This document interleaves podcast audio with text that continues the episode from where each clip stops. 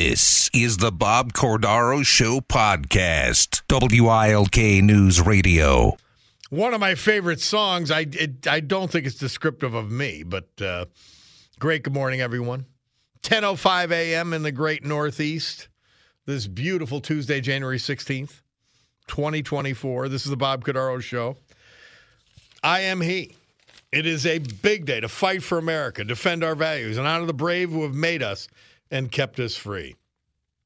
People like Richard Belts, Quakake, John Schwartz, Honesdale, Michael Sheback, Scranton, Paul Crowley, late of Mechanicsburg, originally from Scranton. And we honor them today. So, with history, our great founding fathers, and the incomparable Constitution of the United States of America as our guides, let us continue today's battle. And we gavel back to order this meeting of the Club for Common Sense. Yes, it is for common sense that we meet to provide a sanctuary of sanity for all of you. Does anybody agree with me that Nikki Haley talks too fast? It's like she gets she gets me breathless. You know when somebody talks so quickly? I mean, it's not a knock on her. It's just what she does. I want her to take a breath and relax. By the way, as uh, as I anticipated, you guys are all over the Hulk Hogan thing. So Hogan and a Marine friend of his witnessed a car driven by a female teen flip over on the highway. They assisted her in getting out by popping the airbag and unlatching the seatbelt. She appeared fine. Neat. And uh, somebody else said, uh, met Hulk Hogan at his shop in Clearwater Beach. He stops in most days and does a wrestling spiel really good with fans. I'll bet he is. I wonder, what kind of shop is it? Somebody said, Bob, did you hear what President Trump? He told little Joey, uh, pack your bags, Joey, I'm coming home. it can't be too soon enough. It just can't be too soon. we've got to get this degenerate boob out of the out of the Oval Office and out of power. And a reminder as we head into uh, a Tuesday edition of Monday Musings, Road Scholar Transport. You have unique shipping needs. Road Scholar's unique shipping solutions. Dry van, temperature controlled, and high security are just a few. Visit roadscholar.com. And of course, the great six course wild game dinner at Camelot, Waverly, right off the highway. And uh, I I'm just can't wait for it. Reservations only, so you got to sign up. There's room for only 100 diners. And uh, I make four of those, so there's only 96 left. Uh, let's go, though, however. Wait a minute. We got a theme song. What's our guy's theme song? We didn't start the fire. Come on, Bulldog. Uh, Bulldog's got to. He's got to find it, or we can't start. there you go. There's your themes. Did we forget to play it last Monday? I think uh, we did. I don't remember it. All right, well, John this Perlow's with us for a prison band to do. Yeah. So. too much. Too, too, you know, we actually the band, our prison band was fantastic. These guys were great. I was just along for the yeah. ride. Yeah. Um, I, I, I, miss my garage band. I do. My, yeah, so. well, John Parillo, you called about this uh, uh, and wanted to talk about the Houthis. I, I saw this disgraceful sign from one of the violent protesters on Saturday at the White House, and it said, Hands off Yemen. I, I, I almost couldn't believe it. I, I'm thinking, am I in what dystopia am I in here? I won't try to answer that question um, because that's uh, who knows what dystopia we're in. But I did want to I did want to talk about the Yemeni attacks uh, on shipping and their global effects. And you know, I want you to keep in mind the analogy of a chess game. If anybody's ever played chess, that you know, Yemen's a small country. Think of it as a pawn on the, uh, know, very small pawn. It moved one space, and it's had this huge effect. And that's kind of the image I want you to keep in your mind while we talk about it. And we mentioned last week that Iran might not even approve of what's going on, but that once you put proxies in charge of carrying out your wishes, you have to understand that they have their own agendas and they might not always match yours or your methods or those other things. Uh, but but John guy, Parillo, John Parillo, they they continue to resupply them, so they yes, can't disagree yes. too much. Which tells you something. Yeah. Right, which tells you something, right? And there's a guy named Escobar who's not always really reliable, but in the in the spirit of the blind squirrel, you know, and the nut, I thought he brought up some good points. I really wanted to explore a little bit deeper here. Um, and so Yemen's move of attacking shipping in the Red Sea is a classic example of a pawn, if you will, checkmating the king, and you know, to continue with that analogy. And we got to remember that Iran has to export oil to survive. And it seems, at least for now, that Yemen's going to decide what actually passes through the Red Sea, and it'll let Iran pass. It has been letting Iran pass, but it remains to be seen who else is going to get a pass, uh, because that that situation is a little bit fluid right now. And a little bit of background, of course, right? So uh, Ansarallah is is the is the, another word for the Houthis. So we'll just we'll use those interchangeably. Let's just think Houthis for now. They're the Yemenis equivalent of Lebanon's Hezbollah. Basically, they're Iranian-backed Islamic radicals, and they just instituted what's uh, basically a carefully targeted blockade of the Red Sea. And you have to remember that much of the world's oil comes out of the Red Sea. And oh, by the way, your Bloomberg break just before mentioned that Shell is not going to go through the Red Sea anymore. Yeah. So between the Red Sea and the Persian Gulf, roughly 25% of the U of the world supply of oil uh, goes on tankers. And in the past, we've used sanctions to prevent Iran from selling that oil, which we discussed again last week, had been eased by this administration. And this administration also removed the Houthis from the terror watch list, in part because the administration wanted to put some distance between the U.S. and Saudi Arabia and the Houthis were attacking Saudi Arabian oil fields and ports, which likely pissed off the House of Saud. So for your listeners, there, you know, you got to get all the complexity of who, who's dating who in this little movement that our administration's in. Um, what the Houthi movement did was to make it very clear that any Israeli affiliated or Israeli destined vessels would be intercepted. And while those in the U.S. should hate that because of what they're doing to the Israelis, the rest of the world fully understands that most other shipping is pretty free to pass, and that includes the Russian tankers as well as Chinese, Iranian, and other global South ships, the ships that are you know kind of going to the southern part of the world.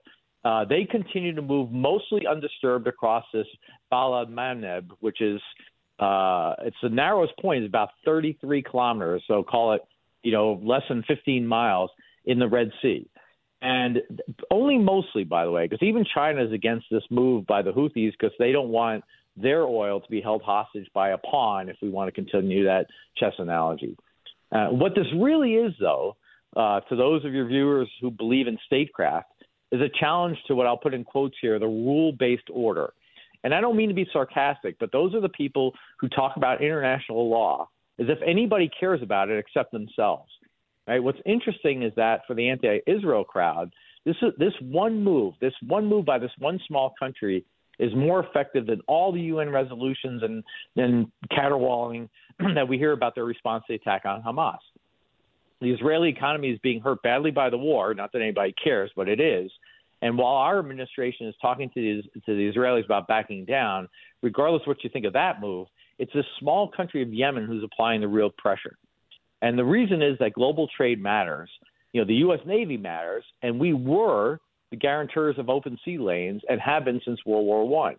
And I thought it was interesting that Russian President Putin is already using the blockade to his advantage, and he's basically telling the world to forget the Suez Canal. The way to go is the northern route, and if you you know, which is if you uh, they're working in conjunction with the Chinese on something they call the Arctic Silk Road. So if you look at a map of the world, Europe, if it doesn't use a Suez, has two choices. It can either go around the Cape of Good Hope on the southern tip of Africa or over the top. And what Putin's offering the Europeans is that they have three choices. They can either sail the 15,000 miles around the Cape of Good Hope, they can use Russia's cheaper and faster North Sea route, or they can send their cargo via Russian railways. Right, this North Sea route is now open for non-ice class ships, meaning ships that aren't designed as icebreakers, from the through summer and autumn. And the Russians and the Chinese are working to make that year round with a fleet of some nuclear powered uh, icebreakers. So, uh, if you if, again, if you look at that map, you can go to Europe, you can go to China and Japan over the top, over the Arctic, if you have icebreakers keeping that that route open. So all of this is a direct consequence of a single Yemeni move, advancing the pawn one space, if you will. Right. So this is a real shift on the chessboard. And up until this point, the entire purpose of the U.S. Navy was power projection and free nav- and ensuring the free navigation of the seas. So if the Europeans have to go around the horn or over the top of Russia, then we failed at that mission. And as a Navy guy, I can tell you that that really hurts. If we can't do those missions of power projection and sea control, then you have to ask what good are 11 aircraft carrier task forces that we keep around at, oh, by the way, huge expense to our taxpayers, right? If we can't ensure that these that, that as Bloomberg just talked about, that Shell Oil Company is now going to go around the Cape of Good Hope because they can't get through the Red Sea, then our Navy is failing at one of its fundamental missions. John Parillo is our guest. It's a Tuesday edition of Monday Musings. John, one of the things that's most disturbing is the lack of political will to use what we have and on a, a, about 137 attacks, we've never gone to the source, either in Yemen or in Iran. I, I'm, I'm just blown away by this monumental weakness, and it breeds it's breeding more attacks. Yeah, I, I would agree with you, and I think you know everyone across the Middle East is well aware that these Houthi missiles that they're currently using against shipping are capable of hitting Saudi and the Emirati oil fields and knocking them out of commission. Right. So, in addition to our distancing ourselves from Saudi Arabia over the Khashoggi affair, you know, it's no wonder that the Saudis and UAE are not going to come to the U.S. maritime effort, you know, and challenge Yemeni the Yemenis. Right. They they our our failure to respond is making others in the region fail to respond. And then you got to add to that fact there's large numbers of undersea drones that both Russia and Iran have. And while I am absolutely 100% certain that we have the most advanced submarines in the world, for them to be effective, they need room to maneuver, right? You don't put a submarine in a bottle and then say, here, defend this area, because what happens is it makes it easy for your enemy to find them, right? So, you know, that means that we got a real problem keeping that, that sea lane open. And you know, one of the things Bob and I have discussed in the past is that energy policy is foreign policy, and at this point, Moscow and Tehran aren't even thinking about using, if you will, their doomsday option of cutting off potentially, you know, 10% and up of the world's oil supply simply by shutting down access to the Red Sea. Because, as Bob mentions, Yemen is a proxy or largely a proxy of Iran, so they could decide if they wanted to to close that strait and automatically 10% of the world's oil stops flowing. And that hurts Iran. So Iran doesn't want to do it, but it definitely helps Russia. And they might be able to work something out between Russia and Iran. And if that happened, we'd be looking at a huge world shortage of oil and something like $300 a barrel oil. That's the current estimates. If you lop off 10%, which for our economy would be would be absolutely brutal. And that may sound unthinkable, but then you have to remember that Pri- Iraqi Prime Minister Mohammed al Sudani basically mentioned that explicitly. And it's not just the Red Sea, right? The Islamic Revolutionary Guard Corps, IRGC, um, they mentioned that Israel may face the closure of the Mediterranean Sea, the Strait of Gibraltar, and other waterways. And again, Iran doesn't want this, but the IRGC actually operates independently from the, their own government on occasion, and they're much more committed to hurting Israel. And of course, you know, this limits our options, right? So you know, to this point, we're only talking about the Red Sea. But to Bob's point, let's say we decide to teach a lesson to Iran and attempt to topple their regime. At that point, they have their own doomsday scenario. They could attempt to shut off both the Red Sea and the Straits of Hormuz in the Persian Gulf. Now you're talking about 25% of the world's oil production and something like $500 barrel oil. And now you're talking about a worldwide depression. So, you know, all these things are, are happening at the same time, all because we haven't confronted the Yemen, the Yemenis and the Houthis. And really, all this goes back to because of we we decided that we were going to remove the Houthis from the from the terror watch list because we somehow thought that was going to help us with our relations with with Saudi Arabia. it's you know and, and, and then, it's on so many fronts, John Parillo. That that this this. I just get so disgusted. If it goes to the border, it goes with any of our international relationships, any of our international adversaries it's weakness and stupidity across the board. And you, you can't even, you think about it, you say, we did what? Or we didn't do what? I mean, you can't, you can't make this idiocy up. No, you really, you really can't. And I, again, I want I want to keep thinking about this like a chess game, right? As Bob's alluding to, we got to start thinking two and three moves down the road, right? We we, we make a move because it feels good, and then we forget about what the implications are, right? And then and then on top of all this, one of the other players on the board is Russia. And say what you will about Putin, he's way more careful, cold, and calculating than people are giving him credit for. And with this guy, it's all about an asymmetric response exactly when nobody's expecting this. And in all this chaos is working strongly to his benefit. So if you remember the destruction of the Nord Stream pipelines that were going to Europe, right? There was no Russian response to what was, in effect, an act of terrorism against Gazprom, which is the Russian-owned oil company, against Germany, against the EU, and against a other a bunch of other European countries. Right? There was no Russian response. But if you look at the recent moves by Yemen, the one real beneficiary in all of this is Russia. Yeah. And I'm not saying Russia's behind it. Nobody really knows, but I do know for a fact that they benefit and they have every reason to be behind it. The, the and, axis you know, of evil, is, China, it, Iran, and Russia continues. John Parillo, we got to right. go, but we appreciate it as always. Always informative, always important. All right, and you thanks again for uh, for having me on. I hope you guys stay warm. It was negative 13 here this morning, and uh, you know I know it's headed your way. So uh, stay warm and have a great day. And thanks for having me on your show, Bob.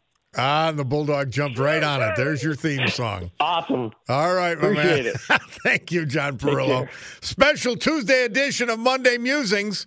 We'll be back. This date, 1975, Paul McCartney and Wings arrived in New Orleans, Louisiana to start recording their album Venus and Mars. Murph chose Listen to What the Man Said. And then uh, the White House. President George Herbert Walker Bush. And I talk about a steady hand on foreign policy. He just screwed up so royally with the tax increase. Who convinced him of that? Anyway, they start Operation Desert Storm to drive Iraqi forces out of Kuwait.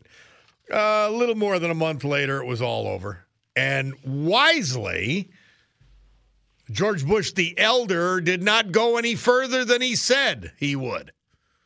They were to be expelled from Kuwait, and that was it. And that's what we did. We gave them a savage beating. Mm, man.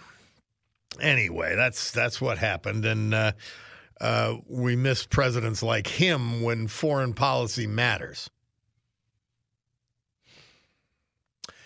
Uh, somebody texting, I agree with you, Bob. Every DOJ and every administration is corrupt. I, I, not not to this extent. You've got to remember Merrick Garland, in his mind, had the Republicans and more specifically the Trump Republicans, even though it was Mitch McConnell, uh, deprive him of a Supreme Court seat which he coveted forever. And so he is breaking any norm beyond the, beyond anything we've ever seen in pursuing political opponents and pursuing anyone he perceives to be on the opposite side of the regressive left and their philosophy and ideology. So, no, this is the most corrupt ever. Uh, somebody says, What bothers me is the amount of classified information Trump had. Uh, please explain that to me. Well, I uh, let me say this. I don't think anybody knows at this point. But we know Trump did not pack himself to leave the White House. We know that. And they may have packed some things that he that he shouldn't have had after his presidency, but this has been very common. Please know that and understand it. Obama had tons of classified documents when he left the White House. Clinton did. And there's always the a back and forth. And, and, and I mean this. There has always been a back and forth. By the way, not with the in your face style of Donald Trump, and never with a Justice Department this corrupt and political. And so he should have been asked to return it. And he should have never kept it in the first place. Wrong. Not illegal, not criminal. What Joe Biden did was criminal. He took, as a senator, classified documents out of the skiff, the secure location in the Capitol. Clear breaking of the law. Not even a question. And they're looking for his special prosecutor on milk cartons. So, very different. So, again, you can't separate stupid and, and uh, obstinate. You have to separate, rather, stupid and obstinate from criminal. And I don't believe Trump did anything criminal as long as he was talking to them, which he was, which his lawyers were. Now you continue. I'm also a federal employee. We aren't allowed to strike. They should be reprimanded. I think they should be fired if they do that. Because you cannot protest against even Joe Biden. By leaving your work, which you're well paid for.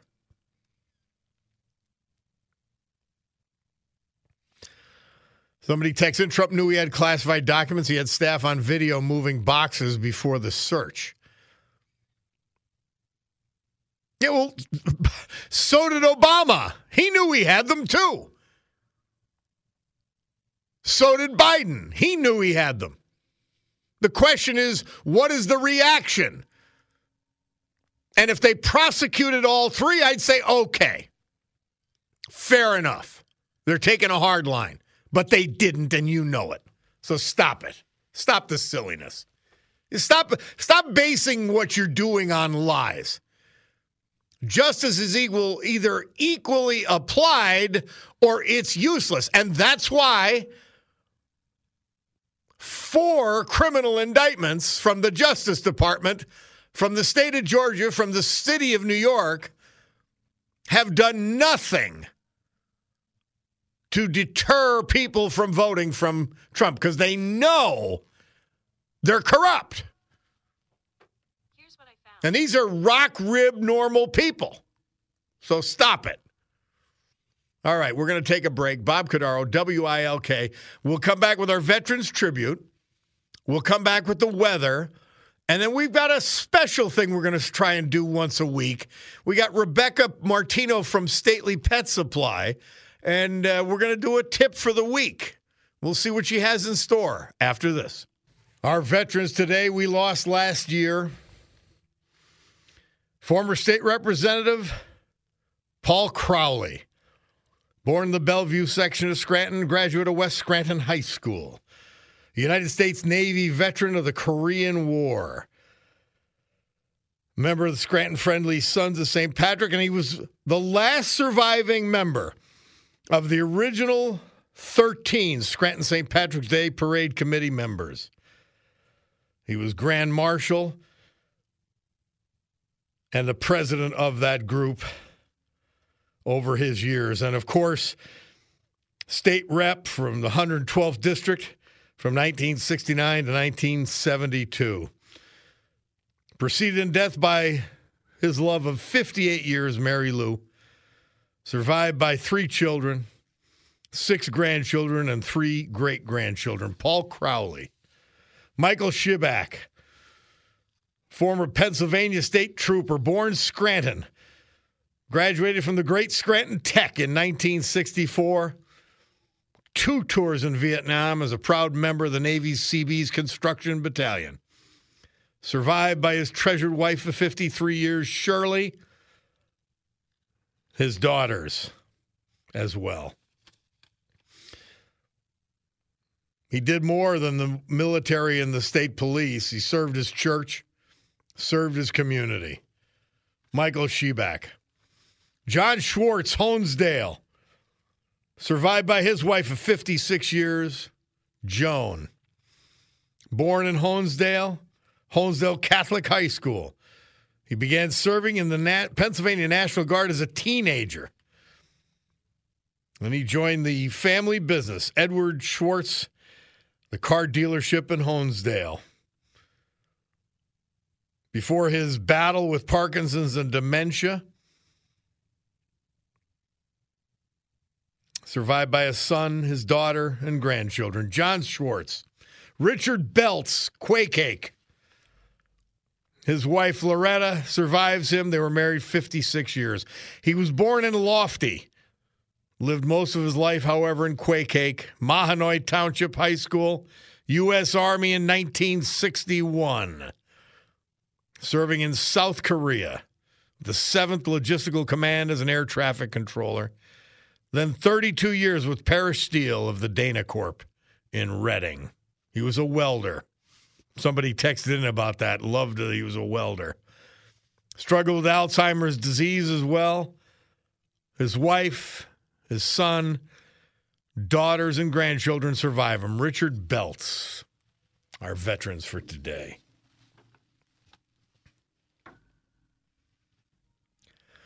Storm Tracker 16 forecast from meteorologist Joe Snedeker. Today, snow tapering off to flurries.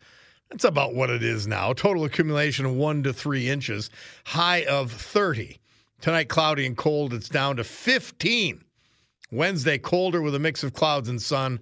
High of 23. So I, I mentioned to you that we've got um, Rebecca Martino, Stately Pet Supply. You hear her commercials. I absolutely love them. She tells you buy local, and I say yes.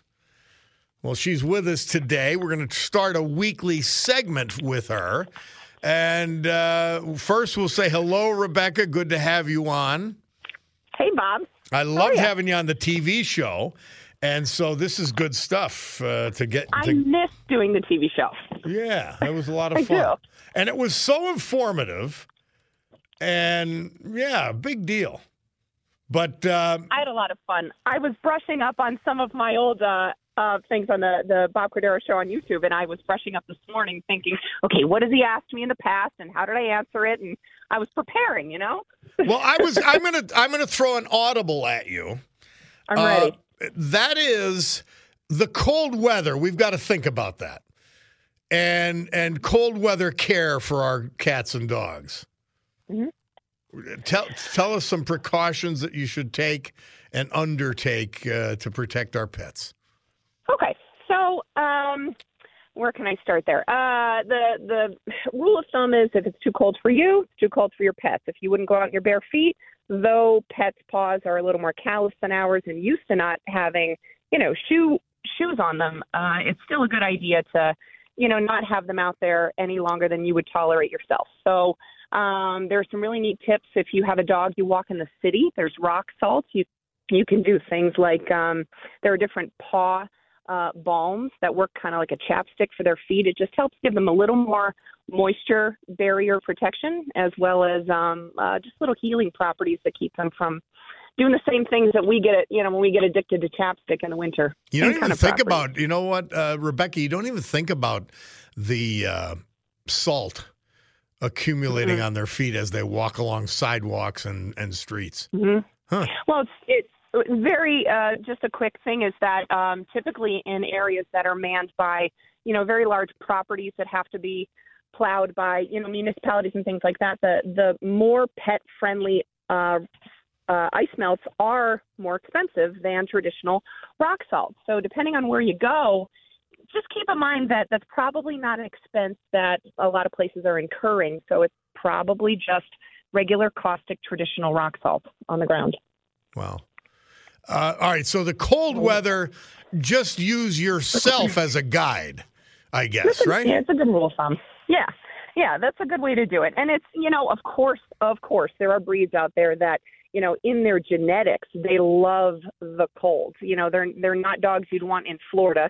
You know, they love the cold. They can't wait for snowstorms. So of course there are dogs that are going to love it and thrive in it. But then some are a little more naked than others and um wouldn't do any better than us if we didn't have a jacket on out there. But I mean, the, the temperatures we saw in Iowa, for example, never getting above zero, and it's going to be 15 tonight. So, I mean, that that that's something you got to watch. Yeah, that's Malamute, Pyrenees, uh, Husky weather. You know, mountain dogs. That's that's their that's their time to shine, and they have fun in it. You know, hook them up to the a sled and have them pull the kids around the yard. But um, you know, some of your shorter coats aren't going to love it as much. Well, the bulldog, I was an English bulldog guy. Hope to be again. I forgot. Yeah. They love the they love to frolic in the snow, but they don't do that for hours and hours. Mm-mm. No, their bellies are a little more naked, right? So Yeah. um, that's uh, and, and keep in mind that um, uh, when I was growing up, my next door neighbor had a quick story. They had a, a Jack Russell, and and some dogs that are very very determined don't pay attention to pain. So growing up next to us, there was a Mm. dog that. It was a little Jack Russell that would run around the textured concrete around a swimming pool until you actually saw little tiny Jack Russell bloody paw prints, and the Mm. dog would not stop chasing that tennis ball. So you have to have a little, you know, we are the parents, and dogs are a lot like toddlers. They don't know not to go play in traffic. They don't know not to eat things that are, you know, you know, the wrong size ratio where they could choke on it. So we have to be parents also and just say, "Oh, okay, I think we've been outside long enough. Come on, let's go inside and thaw out of it. You So know, use your judgment. So pay attention, says Rebecca Martino of Stately Pet Supply. Well, we look forward to doing this every week. I, I, I think people have to be mindful of their pets and uh, other people's pets as well. And uh, we look forward to it. We're going to get into maybe pet food and feeding next week. Uh, but yeah, I, I appreciate you handling this cold weather question because this week it'll be cold. I appreciate you having me on, Bob. Thanks a lot. All right. Rebecca Martino, Stately Pet Supply. We'll take a break. We'll be back. It's the Bob Cordaro Show. I like the original version, but that's Paul Simon, Art Garfunkel, and James Taylor. They did a remake of the song What a Wonderful World. And that should be the Democrat theme song. Don't know much about much. We'll be back. Uh, I, I screwed up. I, I I would never let Foreigner play, and I just didn't notice it. I was in the middle of something else. But that's them. And uh, Space Shuttle Columbia in 2003, this date, blasted off for what turned out to be its last flight. On board was Israel's first astronaut, Ilan Ramon. The mission would end in tragedy on February 1st when the shuttle broke up during its return descent, killing all seven crew members. Ugh. Yeah, I, I'm so sorry about playing Foreigner. I'm just not a fan. It's it's just I don't know. It's just silliness. George Thorogood and Foreigner. I have no time for them, and I missed it. So I apologize to some of you who were sort of stuck listening to somebody texts in uh, dude looks like a lady is also a song the democrats might consider on their playlist. Yeah.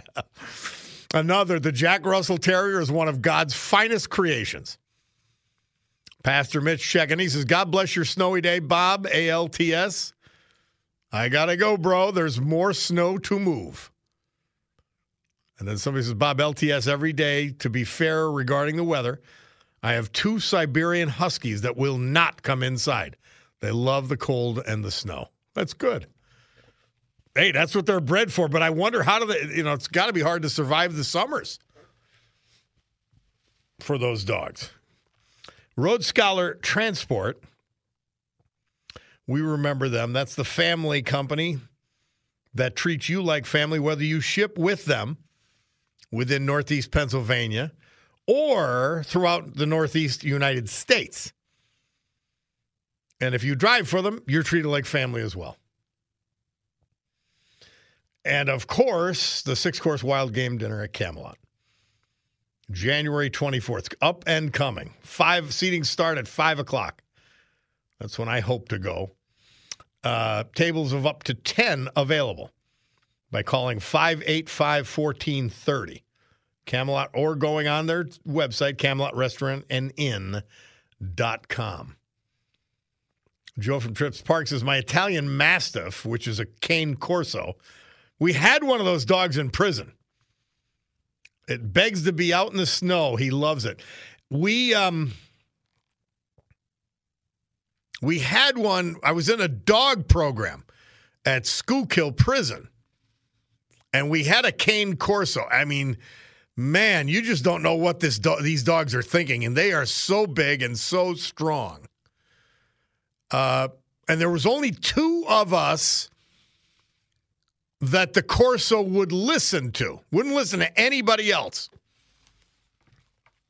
And I was not, he was not my primary dog, it was my friend Joe Pastores. And the dog listened to him intently. And the only other one he would even pay attention to was me. So they, they, uh, yeah, they're, that's a hell of a dog, Cane Corso. Somebody says, Bob, is there any way we could put Joe Biden on his leash and walk him out of the White House today? By the way, speaking of dogs, think of what this uh, degenerate idiot in the White House has done. Two separate dogs. Now tell me that it doesn't say a lot about the owner that these dogs continually biting White House employees and Secret Service. They're either being abused by Joe Biden and the Biden family, and they are not being disciplined in any way, shape, or form. I mean, these dogs behave as badly as Hunter Biden. Unreal. Uh, somebody says, Bob, you think we'll see a Trump DeSantis ticket? I don't think so. I, I know that would be a strong ticket. I wouldn't mind seeing it.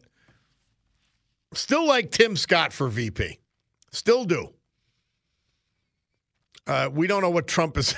you don't know what Trump is going to do. The one thing we know, we don't know what Trump is going to do. By the way, I'm looking at the my um, monitor, and I mentioned this last week. California might ban tackle football for kids under 12. Who are these people?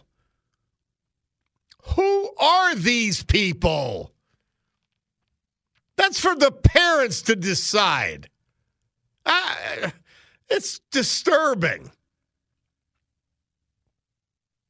It teaches you how to compete. It teaches you how to do things that are not directly related to the end result.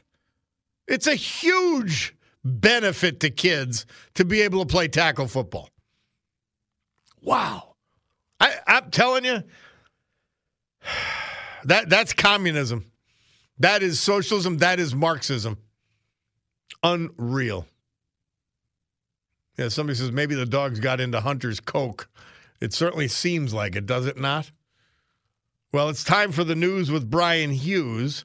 We will come back. Bob Cordaro, the eponymous show, rolling on after this. WILK News Radio. This is the Bob Cordaro Show podcast.